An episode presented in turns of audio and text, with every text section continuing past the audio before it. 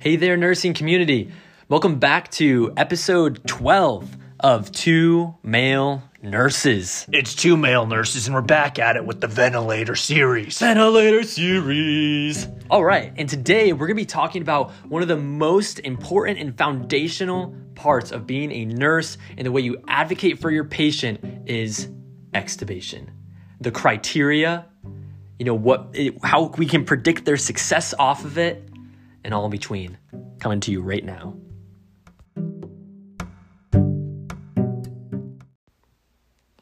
All right, so we're back at it here. It's the ventilator series, and we're talking about the most well, I shouldn't say one of the one of the most important parts of a ventilated patient, getting them off the ventilator. Absolutely. You're okay. So we talked about uh, intubation, this, the pro. Okay, no, no, no. Big picture. We're trying to get them off the vent. Um, I I know that there are times, especially as ICU nurses, uh, the care process itself is far easier when the patient is intubated and sedated. Uh, you can do your bath a lot easier. We can do their oral cares. We can turn. We can we can treat a patient who is intubated and sedated perfectly. It's very straightforward. But as soon as you extubate, it gets a little shisty. I mean, all of a sudden they're upset. They may be arguing with you. They may be confused about the care process. They may be getting physical. They may be swinging at you. The care process when they're extubated all of a sudden turns just a little more tricky. And they still may be sick. They still may be an ICU patient, mm-hmm. but the the control aspect is gone. And now you're dealing with an actual patient who maybe argue with you. Maybe they don't want to take their meds. They don't do this. They want to do that. They're hitting the call button. There's all these different things. Especially as ICU nurses, it drives us nuts Man, I like you a lot better with a tube down your throat. for real. And it's, it's you you can joke and laugh about it, but it, it really is a lot more straightforward when they're intubated. But I think just remembering that, uh, and I'm speaking for my I'm speaking to myself here that the whole point of all this is to get the tube out. They can't live with the tube in. That that was just a band aid. Yeah. That was a band aid while we fix something else, or maybe we fixed their lungs, but we got to get the tube out. Right, because if we don't get that tube out, well, to start some out numbers with, out. yeah, we're Give just them the throw, numbers. Let's throw just a few numbers we found here. Give them the numbers. As soon as you get that tube place, you already have a thirty-five percent mortality rate. Right. thirty-five percent is not going to be coming off that vent. They're going to die.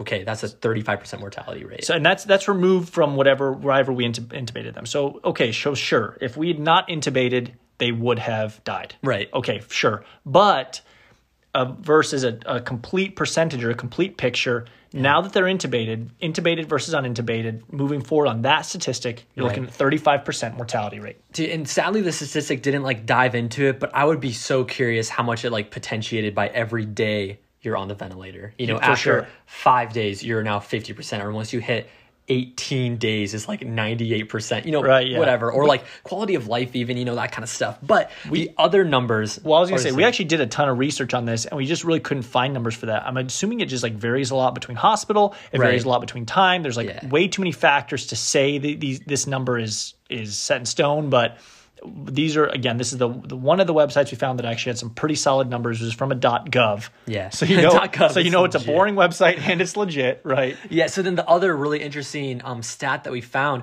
is that even for the hospital administration side, that every day on the vent is going to cost that ICU twenty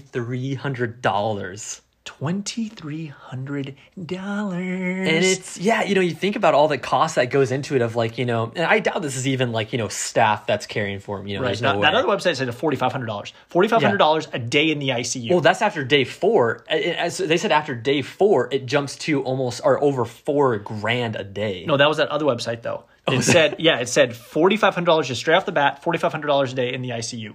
So if they're intubated in the ICU, and that's the reason for them being like, oh well, they're intubated. Okay, they're coming to the ICU, forty five hundred bucks a day. Yeah. And that's why honestly they keep on saying that like, you know, ICUs are kind of like a, you know, a decent money maker of a hospital because it is very expensive stays. It's, it's expensive. These Yeah. are very very costly. It's very costly to keep these patients on this ventilator in the ICU. but not only is it costly to their insurance companies, but it's like costly to like their mental state. For sure, thirty five percent mortality rate. I know, I mean, man. thirty five percent, Dude, man. that you have a breathing tube down your throat, and like you know, you don't know if it's day or night. You know, we're doing like these assessments on you're like, oh, you're definitely delirious now. Right, you know, all this stuff. It's it's terrible. I can't even imagine. Thirty five percent. So we're just going to talk again. Th- these are these are weaning. We're going to talk about weaning off the ventilator. Get them off the vent. That's that's big picture. Get them off the vent. And it's a huge area that we as nurses kind of like we, we fall out of our field. We're like, this is the RT's decision. RT comes over like, we're not extubating today. It's a Sunday. We're chilling. We're not extubating. Right. We're like, you, a you, you're like, oh, I don't, I don't want to extubate. Yeah, all right, chill it's Yeah, we'll do it Monday. We'll do, Yeah. we can do it Monday. Or and uh, I think night shift. Uh, Mm-hmm. You know, this isn't against the night shift. I think it probably has to do a lot with like the patient's like sleep cycles and stuff like that. It's definitely very. It's a lot more straightforward to extubate during the day. Mm-hmm. Yeah. But we're throwing this stuff out there just so night shift also kind of just like knows about it. They're going to be Right. aware. Yeah. Just like j- just some knowledge or. Uh, uh, units where you don't usually extubate. We're going to throw this out there. Um, j- just again, knowledge for you. Yeah. Uh, And- and maybe PACU, Bruce.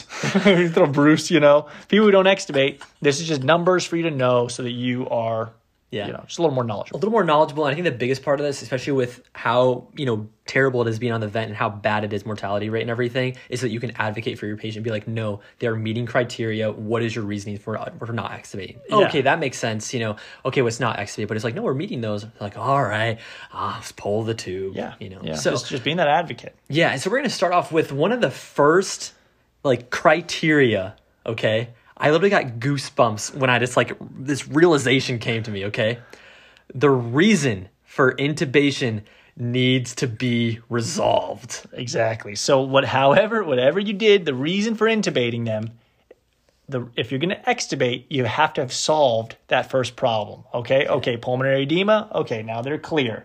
Chest X-ray looks great. Okay. Altered mental status. Now they're following commands. Now they're now they're uh, again being a little more compliant or whatever. Right. Like the- those ODs. Oh, they Yeah. OD'd. We all we intubated to protect their airway. We've solved that. We've given the charcoal. All their labs look okay Yep. the the medication they OD'd on is not an issue anymore. Mm-hmm. That has to be resolved first. Absolutely. Sometimes we'll like we'll push that boundary a little bit. Obviously, still very sick, but like, hey, we can throw them on BiPAP or Airvo, whatever. But you know, that's the that's the main you know that first objective we need to check off. Okay. The next one is going to be a little bit more um, maybe like specific to the patient situation, but just some like you know things to keep in mind. Hemodynamic um, stability. Like you're not going to start a sedation vacation and you know spontaneous breathing trial on a patient who's you know SVT in the 180s, pressures around the 60s, and you're starting another pressor, right? It- that's kind of and that's common sense, but again, Right. just throwing it out there. Yeah. You got to have you got to be a stable patient hemodynamically. Right. And the other way, like they have to be like, you know, vent wise, like decently stable. Like they're no longer like paralyzed and obviously prone and like on like, you know, big medications like Veletri that are really, you know, really, you know, there for those like really bad ARDS patients. Like if they haven't gotten past that, there's no way that if we extubate them, they'll be able to fly. Right. Right. Right. So those are just like the kind of the main things you got to look for. Now, Ben, start us off on like some very specific number criteria that we have to meet. Sure. Uh, and we're pulling these. We pull these from a couple of different sources, but our main source is the ventilator book. It's an awesome book. We've talked about it before. It's just really simple and uh, laid out very, very clearly. Um, so the the numbers they gave, and we've actually we saw these in a couple of different books. FiO2 less than or around fifty percent. So you don't want them. They can't be on a whole bunch of oxygen. They can't be on a whole bunch of FiO2. They got to be pretty low on that. PEEP less than eight, uh, less than or equal to eight. Your natural intrinsic PEEP is around five or maybe a little less. You have some of those patients with like a, a high auto PEEP or a high intrinsic natural PEEP. Uh, but keeping that if, if they're natural, you want a little lower PEEP and then able to maintain normal capnia. Uh, just really big them into ventilation less than 10 liters a minute. So if they're having to work harder to maintain a, a low or normal CO2, uh, that's that's not ideal. They have to maintain that. Right. Yeah, so that makes sense. So there with uh, the next one as well, we're to talk about is a NIF or a um, negative inspiratory force, okay, that they can take in negative 30 centimeters of water so they can able to take in an adequate breath okay? And obviously that's going to be different if you're intubated than if you are just like at your normal state not intubated. A normal is going to be around like a negative 100 centimeters of water but if we can hit a negative 30 we'll be good and the next one is that they have to be awake enough and like following commands at least at their baseline And right? that NIF also, they had fault. The RT does that. You'll see them and they're like, "All right, sir, take a big deep breath." keep They're- on keep on Yep. keep on keep on keep on keep on on That's 20. NIF. Yeah, It was That- positive. That's the NIF. That's, that's what they're the doing. NIF. That's have to. You, they're talking to the patient. The patient's awake, and they're doing that. They're following that command. Right. And then one of the last ones that Ben is going to talk to us about that is very, very specific and is a great extubation criteria is RSBI. RSBI. RSBI is very, very cool. Now, this is actually part of a bigger picture, um, and I'm going to start out with just the, the big picture thing. Those those numbers we threw out are they're in some ways criteria, but they're not uh, the end all be all. They're not necessarily they're not the Bible. You're not going to take these numbers and say, okay, well we hit our numbers, we hit our PEEP less, our FiO2, we're good. Let's pull the tube. Uh, the research is moving away from this and actually saying you want to start out with a spontaneous breathing trial on SBT. SBT, SBT. yeah. Now you see, and we our intensivist comes around every morning, and anybody who he'll come over and casually wander over and, hey, boss, are you up for a? You want to CPAP them? Let's CPAP them. Let's see how they do. And it's sometimes some patients who don't even look that good, but you got to give them that shot. Right. You got to give them that chance. Hey, you ready? You guys ready to CPAP? Let's CPAP. We're going to CPAP them, and that's part of this spontaneous breathing trial. And if you can correlate that having the RT do the spontaneous breathing trial, With your sedation vacation. sedation vacation, Every ICU's favorite part of their day is when they turn the propofol off, Yeah, right? yeah, Yeah, and the yeah. patient starts like crawling out of the Swinging, bed, and they're yeah. yeah. they're swinging, they're reaching for the tube, Yeah. all that stuff, right? But something that's actually really interesting with this sedation vacation is that it does need to be in correlation with the spontaneous breathing trial. If you know RT comes in, ah, I tried to flip him to CPAP, it's like, well, I had him like maxed on like you know three different sedatives, like you know, there's no way they're going to be able to. Oh, they're still paralyzed, bro. Like, of course they couldn't. Oops. Oh man, apneic period here. Yeah, but something that's actually pretty cool is that and to incorporate you know night shift into this like you know um, getting people off the vent is that sometimes with those that have like really impaired like liver or kidney um, like kidneys you know then you might need to be shutting that sedation off way before. Like you know you can't just expect to shut prop off versed off you know fentanyl off Precedex whatever they're on and then all of a sudden they're like oh ready i'm ready to breathe i'm ready for my nif you know? This is not how it works. Sometimes you have to start it at 4 a.m. or 3 a.m. or 2 a.m. I know that doesn't sound good to people that, you know, they got to crank that sedation up at night, you know, but no, starting it early, getting that weaning off. Yeah, so by the time we get there, then I first thing that. that morning, we can have a good, you know, um, sedation vacation in conjunction with an SBT. SBT. You Gotta get SBT. SBT. Got that that spontaneous breathing, Breathing trial. trial. Spontaneous breathing trial. So the part of the spontaneous breathing trial, again, they you do the CPAP, you do the, the you can do the SIMV or whatever your criteria are. You, you correlate that with your respiratory therapist. They're gonna they're gonna take care of it. They are the masters of the vent. Um, but the big part about that, a number they're gonna throw out, is this RSBI. It's a ra- RISB. RISB. You call it RSBI, you call it a RISB. It's a rapid shallow breathing index. Now, the first time I heard this, I was actually working up on one of our floors, and uh, one of the RTs came out and asked the other RT, "Hey, what was his RSBI?" It's like, "Oh, RISB was fine." And so I was a little curious, and so I turned to the RT. Uh, his name was Tim, and I said, "Tim, uh, what, what is RSBI, man? Just curious, looking for a little bit of education." And he leaned over his shoulder me and said, and I quote. Don't you worry your pretty little nursing head about that. It was very demeaning. It really hurt my feeling. Like, wow, man, that like hurt. And I wanted to, I wanted to like mouth off to him and be a little bit rude. But have you seen his Jeep? Have you seen Tim's Jeep? I have seen Tim's Jeep. his Jeep has uh, like a bumper sticker from Stark Industries.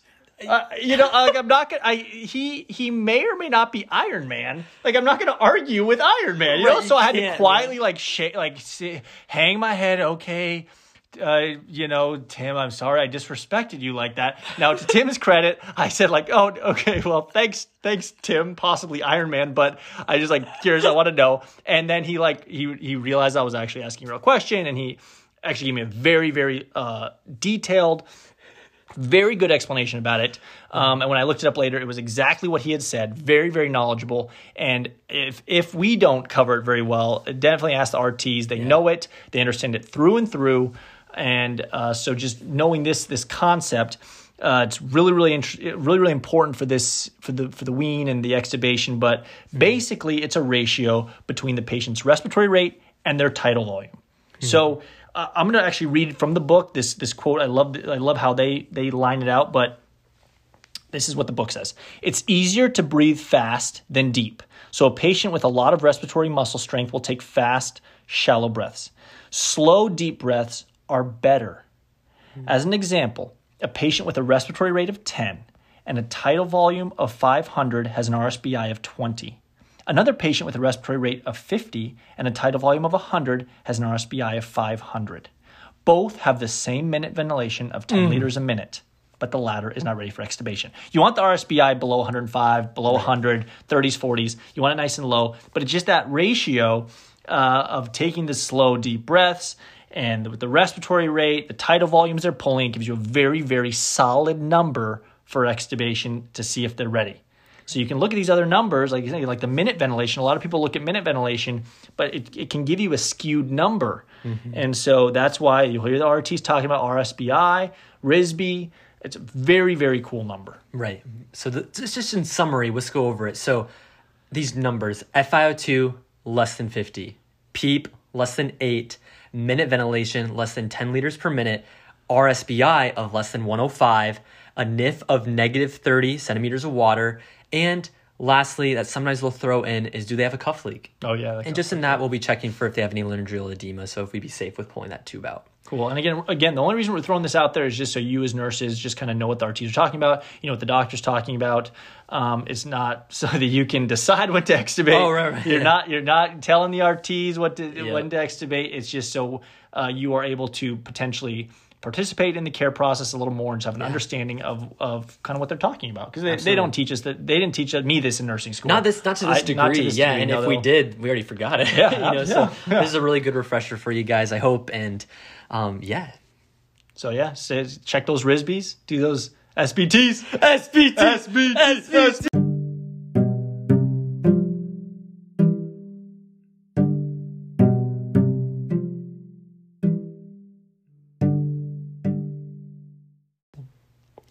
Two male nurses expressly disclaims any liability in association with this podcast.